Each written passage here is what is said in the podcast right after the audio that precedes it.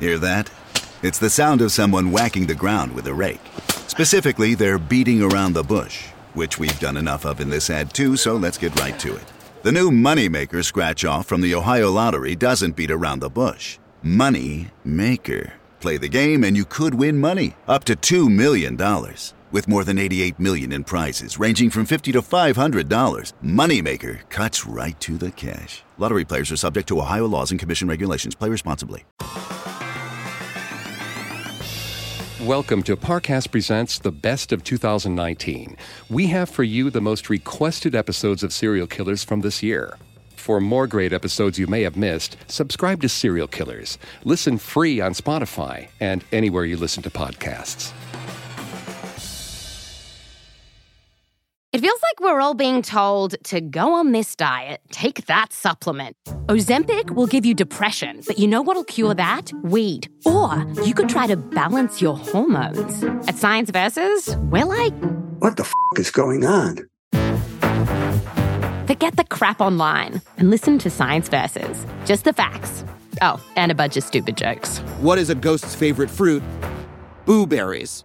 That's Science VS. New season out on Spotify soon. Due to the graphic nature of this killer's crimes, listener discretion is advised.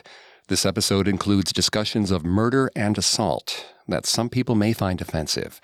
We advise extreme caution for children under 13. Robert Lee Yates had been cruising around Spokane in his 1974 Chevy Corvette when he was pulled over for failing to signal. The officer seemed congenial enough. In fact, he was barely concerned with Robert's traffic violation.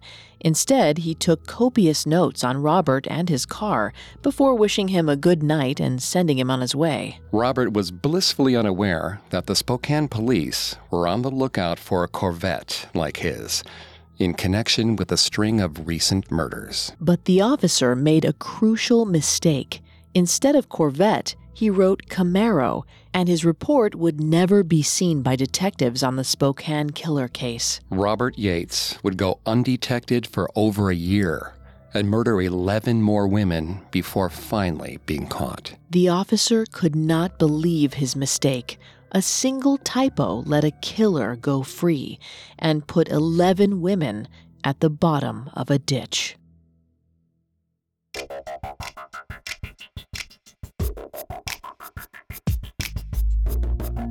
Hi, I'm Greg Polcyn. This is Serial Killers on the Parcast Network. Every Monday, we dive into the minds and madness of serial killers. Today, we're going to continue our deep dive into the life of Robert Lee Yates, a convicted murderer who killed 17 people in Spokane, Washington. I'm here with my co host, Vanessa Richardson. Hi, everyone. At Parcast, we're grateful for you, our listeners. You allow us to do what we love. Let us know how we're doing. Reach out on Facebook and Instagram at Parcast and Twitter at Parcast Network. And if you enjoyed today's episode, the best way to help is to leave a five star review wherever you're listening. It really does help. We also now have merchandise.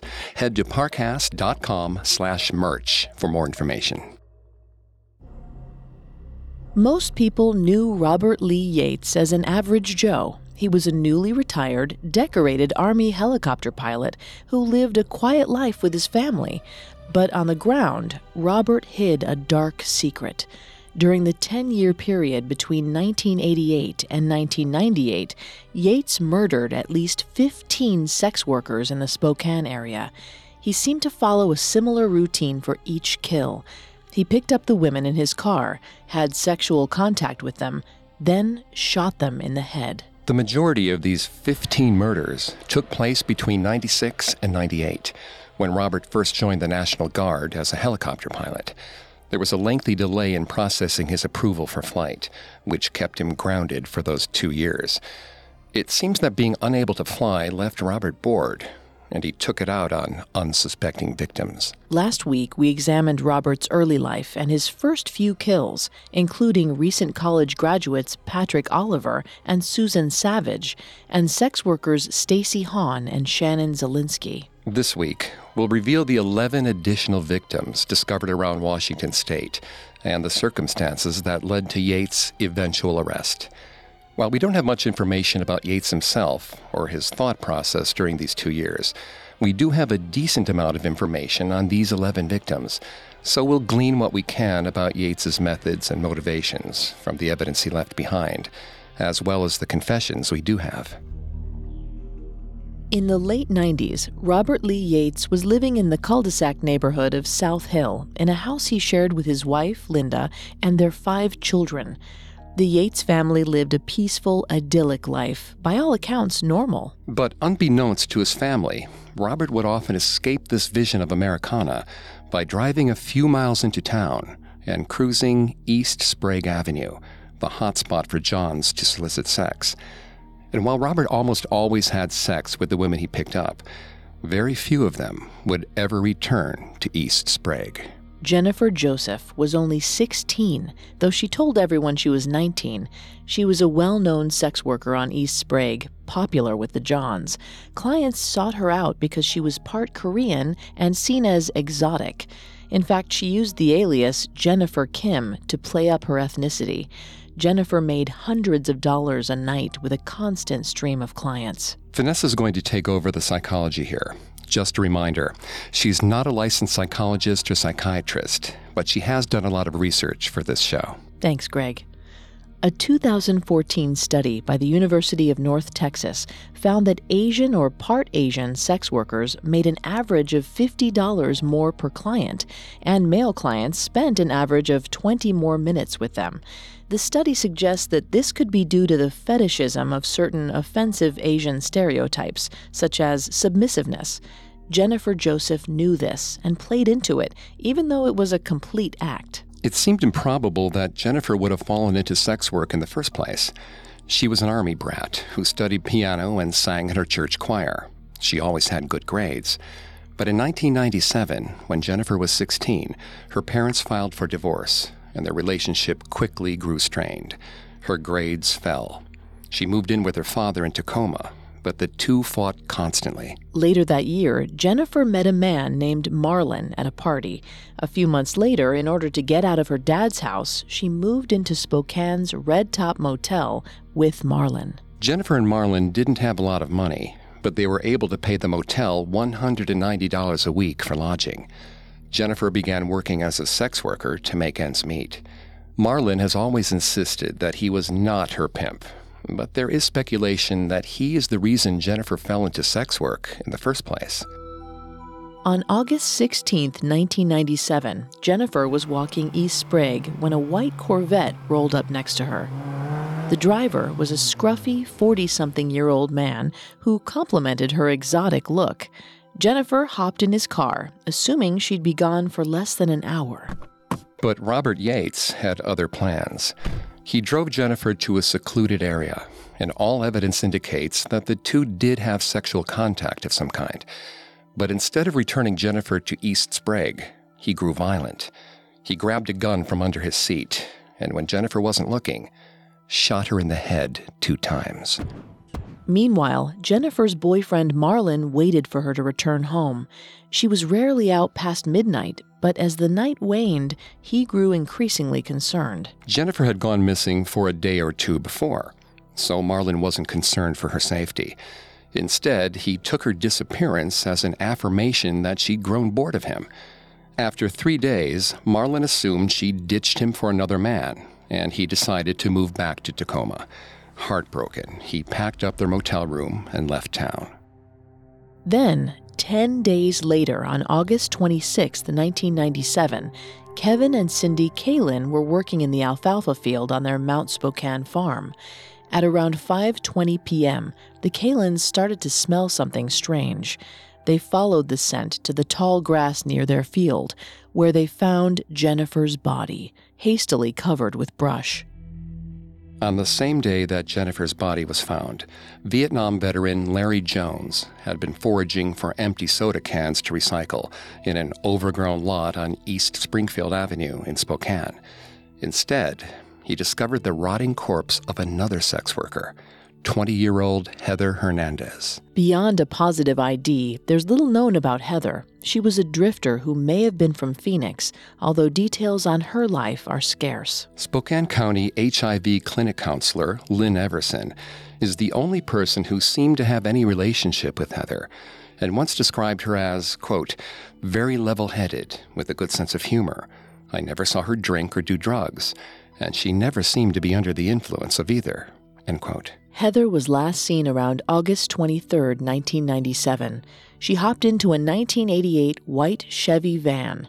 Three days later, her corpse was found in a vacant lot, discarded like a bag of trash. Police theorized that Heather and Jennifer's murders might be linked and searched for evidence to support that theory. Police soon determined the two cars they needed to find a white van and a white Corvette. A month later, on September 24, 1997, Spokane police officer Corey Turman was on his usual patrol of East Sprague when he noticed Robert's white Corvette. The car and Robert matched the description of the person last seen with Jennifer Joseph. Turman recalled, quote, I hoped the driver would make a mistake, so I would have an excuse to stop him. End quote. Right on cue, Robert made a turn without using his signal, and the police officer quickly pulled him over. Officer Turman took copious notes about the interaction, including Robert's full name and the excellent condition of his car. But Turman got one major detail about the car model incorrect.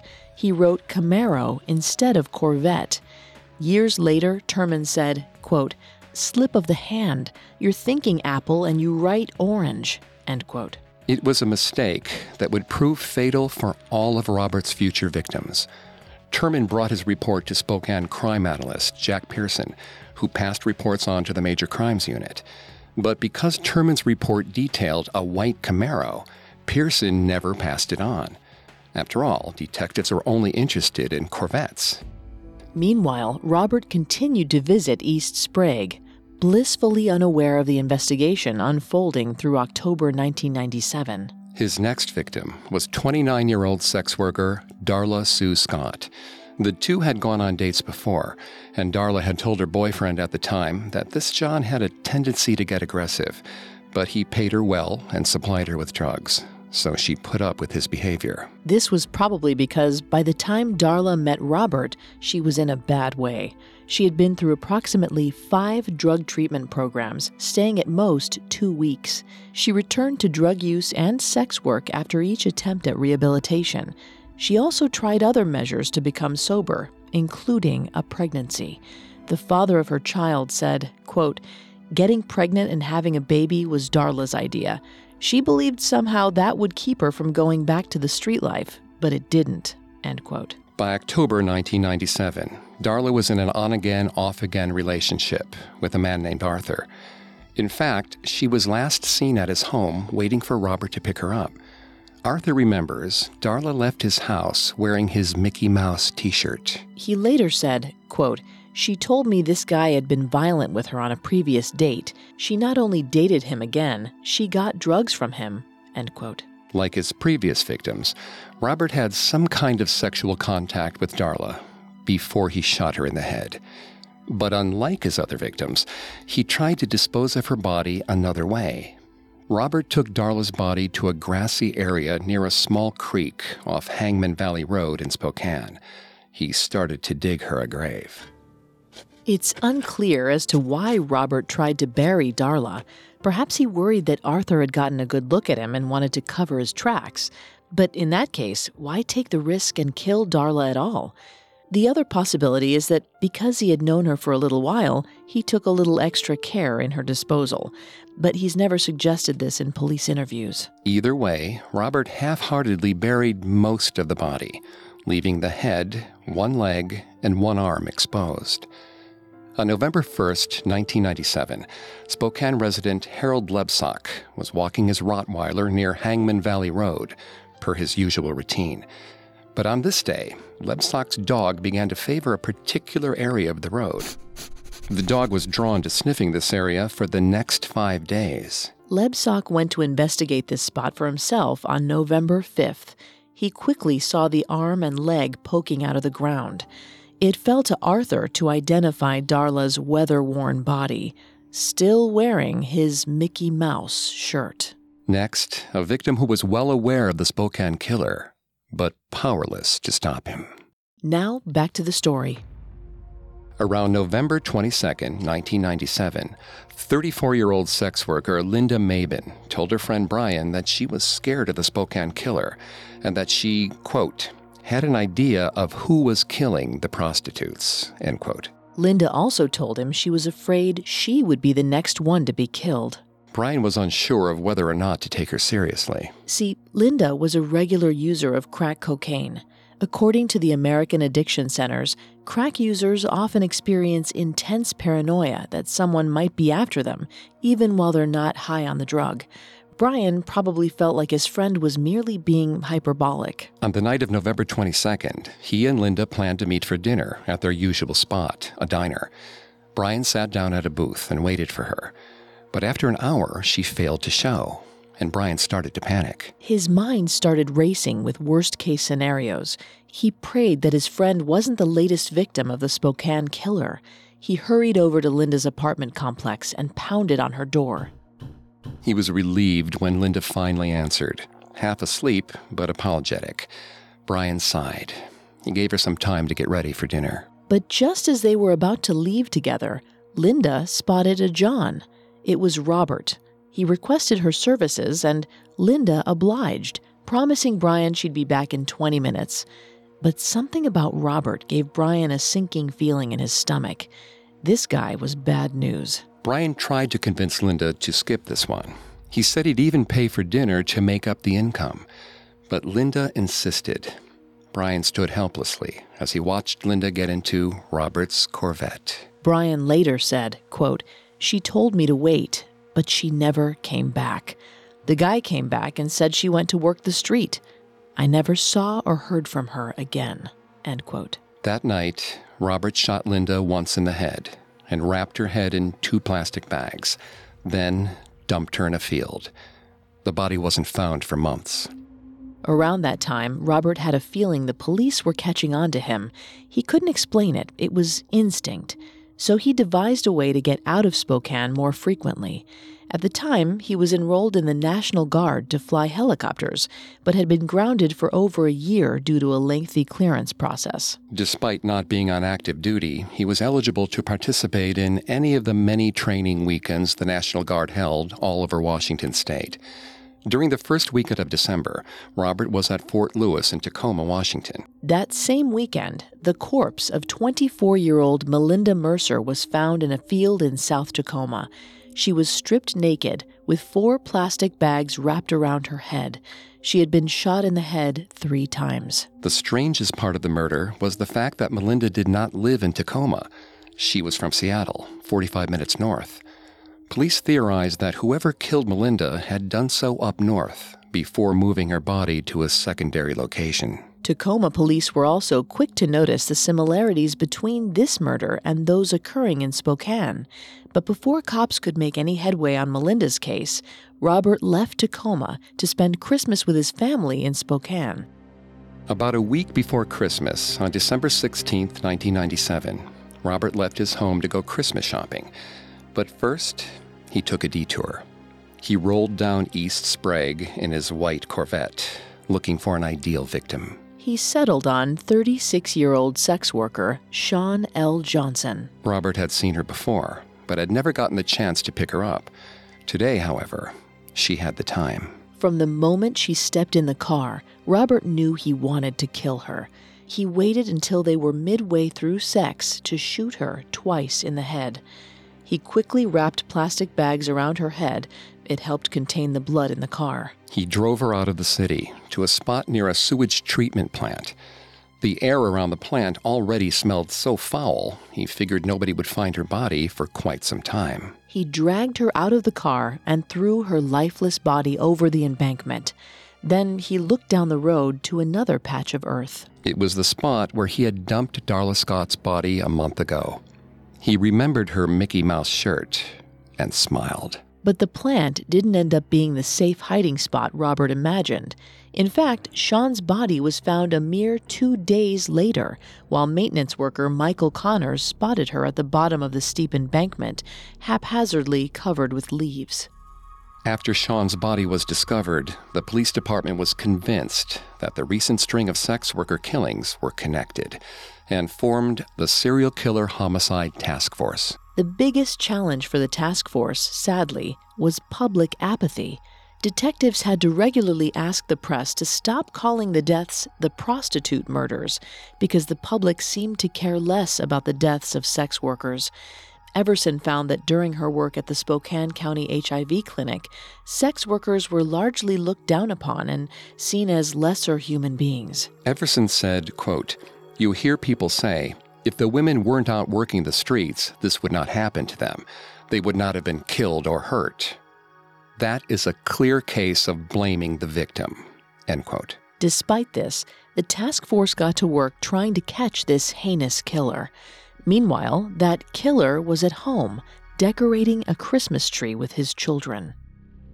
On Christmas Eve 1997, Robert was relaxing with his family. He might have been content to hang out at home all night, but around 5 p.m., his wife sent him to pick up a missing ingredient she needed for Christmas dinner. He didn't intend to end up on East Sprague Avenue, but at this point, it was a force of habit and that's when he noticed 39 year old sex worker Shawn A. McClenahan. She was crying in the parking lot of a store called Rainbow Foods. He took pity on her and led her into his Corvette. McClenahan had been struggling with her addiction to heroin. She planned to enroll in a methadone program to get clean, but the holiday season had been tough for her. McClenahan had separated from her husband on Thanksgiving.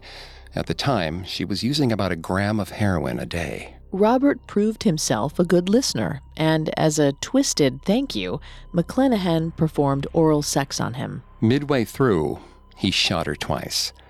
He wrapped two plastic bags around her head and drove to a lot on East 14th Street.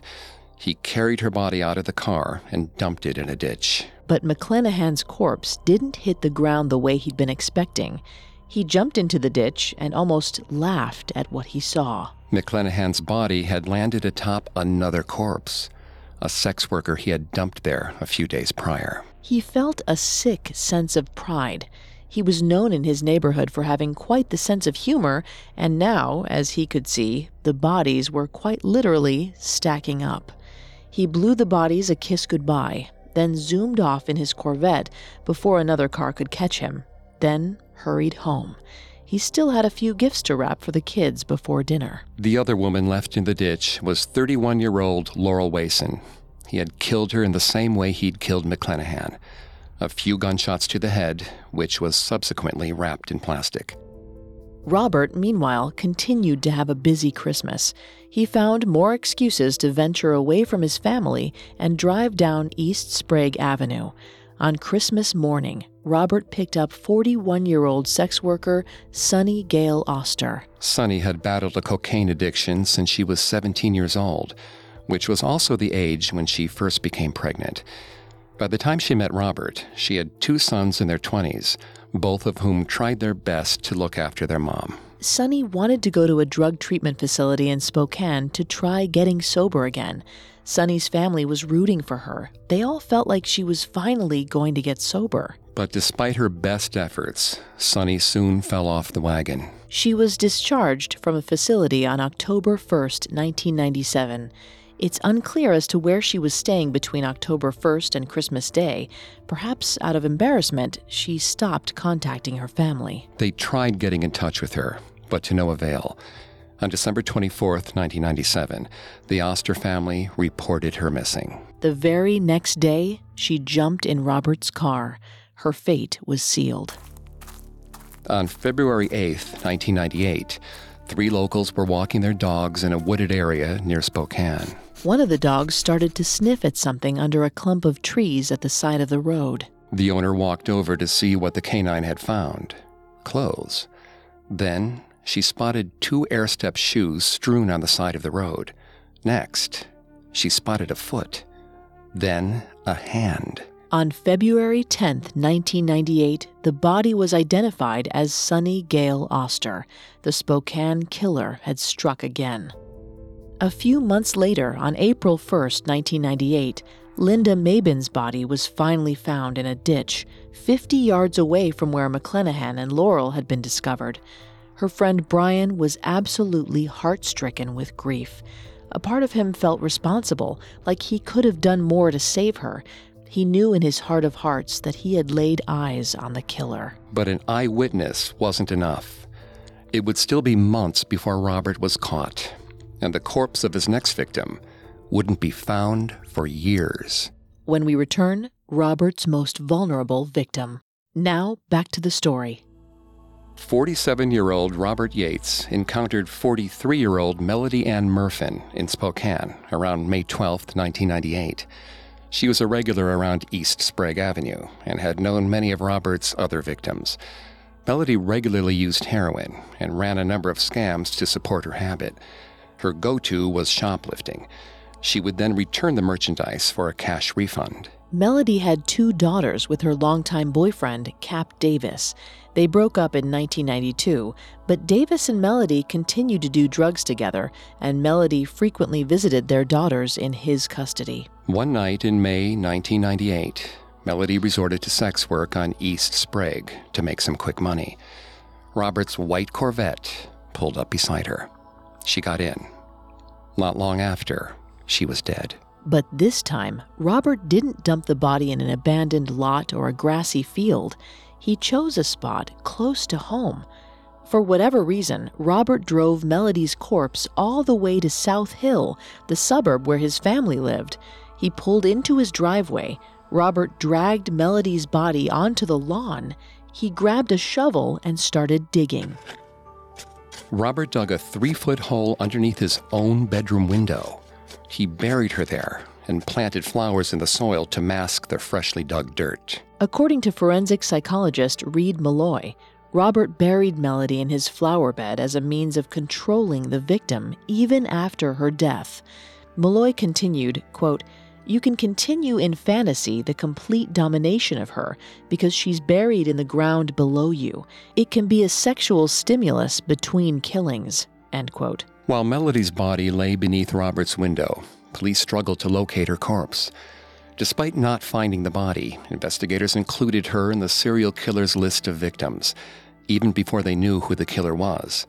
Police Captain Doug Silver said, quote, because of the circumstances surrounding Murfin's disappearance, her lifestyle, and associates, we are now treating her case as a homicide.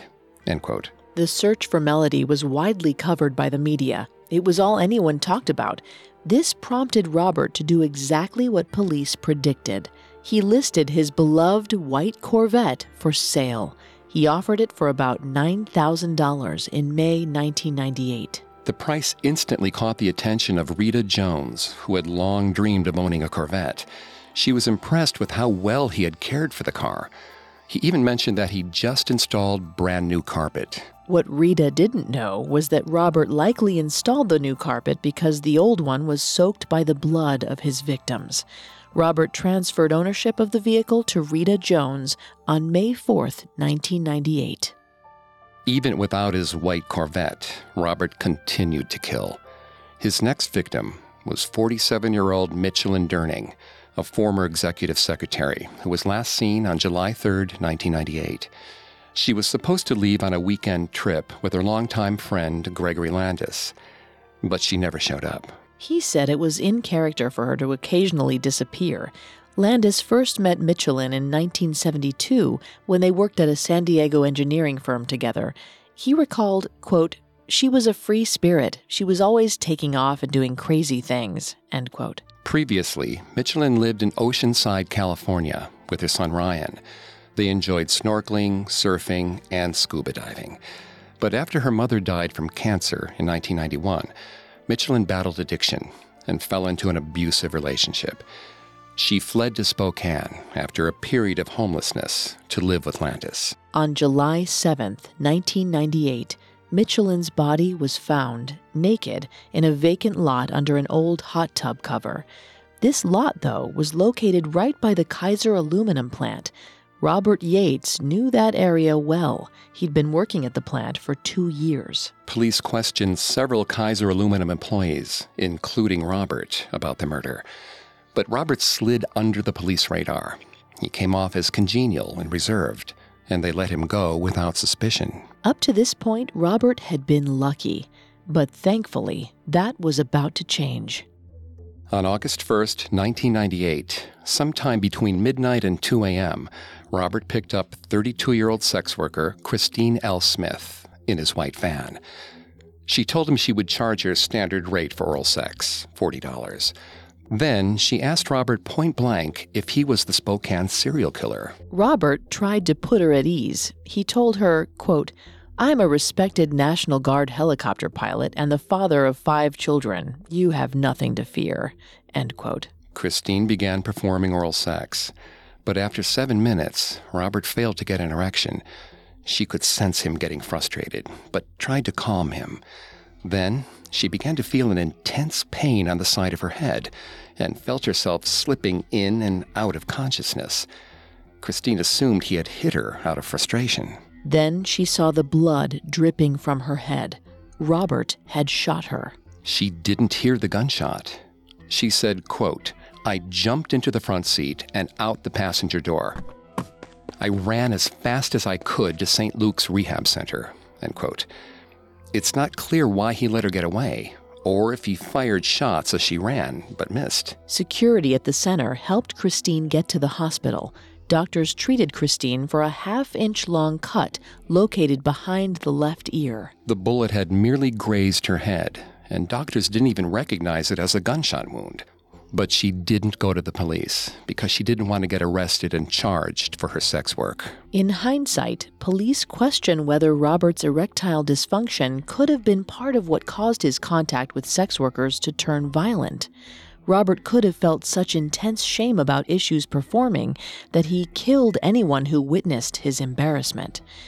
A 2009 study in the Journal of Emergency Medicine looked to determine if sexual violence was influenced by male erectile dysfunction in the sexual assaults of 569 women, the study found that when the male perpetrator experienced erectile dysfunction, 60% of the women experienced more physical coercion and genital trauma.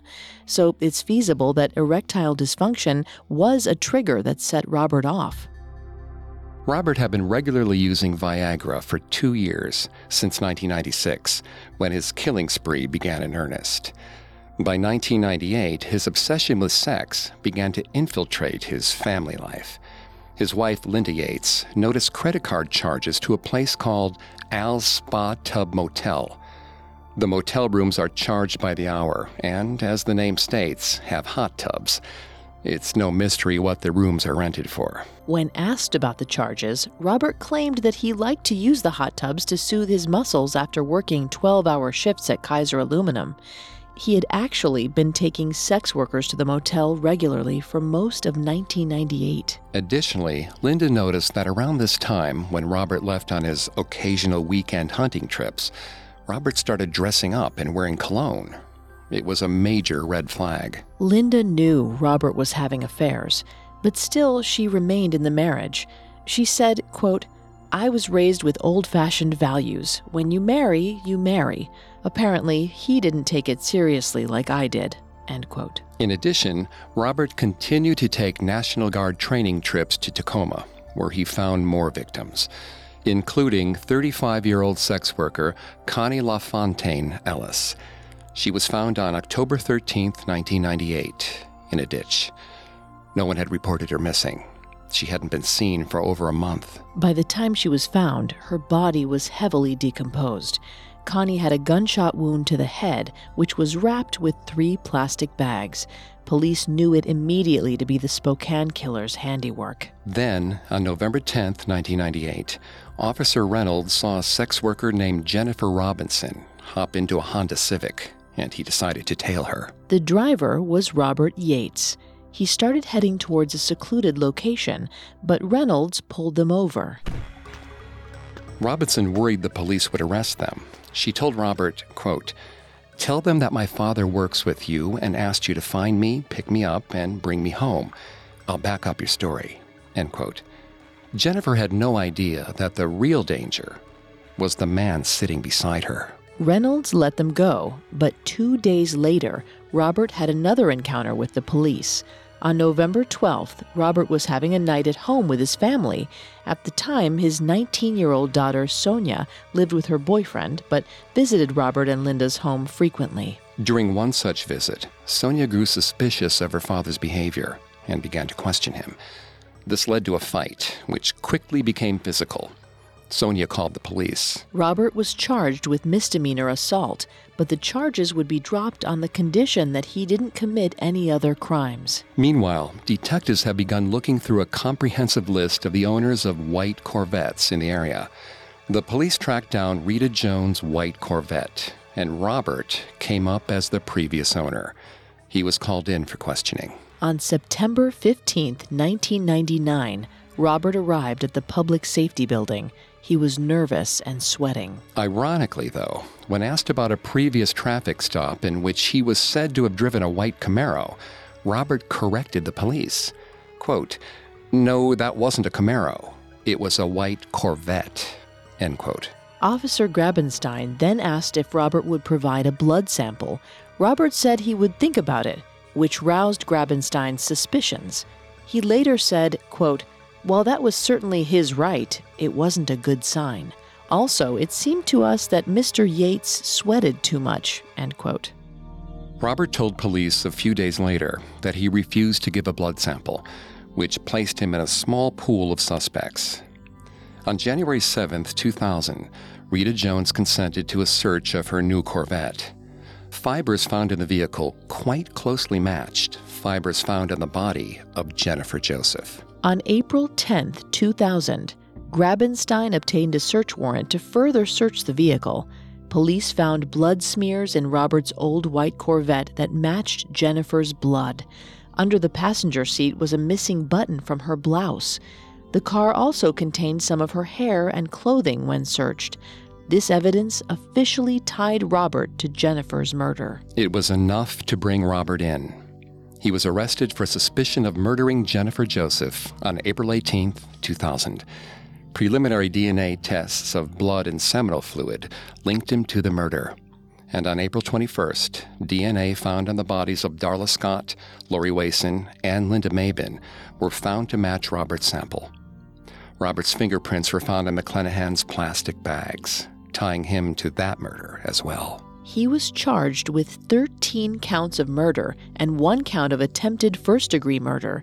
In order to avoid the death penalty, Robert offered to plead guilty, confess to the murders, and provide key information about one in particular. The deal was highly controversial, but the Spokane County prosecutors decided to accept the plea bargain. Once the decision was made, Robert grabbed a pen and a piece of paper and drew a map illustrating where Melody Ann Murfin's body was located. It led right to the spot under his bedroom window. In Spokane County, Robert was sentenced to 408 years in prison. However, Pierce County prosecutors eventually withdrew from the plea deal and tried Robert with their own charges.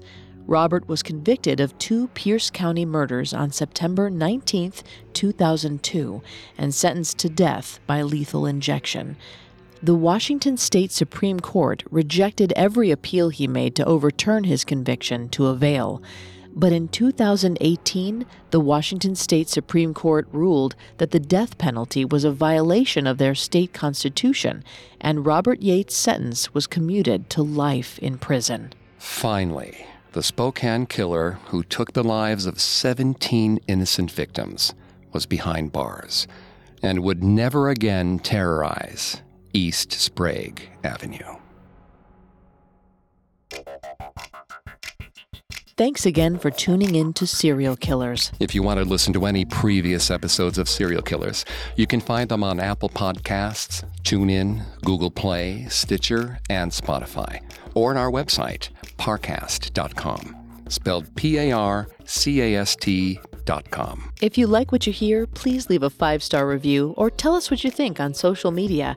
We're on Facebook and Instagram as at Parcast and Twitter at Parcast Network. It seems simple, but it really helps our show. Join us next Monday as we delve into the twisted mind of another serial killer. Have a killer week. Serial Killers was created by Max Cutler, is a production of Cutler Media, and is part of the Parcast network. It is produced by Max and Ron Cutler, sound design by Paul Liebeskind, with production assistance by Ron Shapiro and Paul Mahler. Additional production assistance by Carly Madden and Maggie Admire. Serial Killers is written by Mallory Cara and stars Greg Polcyn and Vanessa Richardson.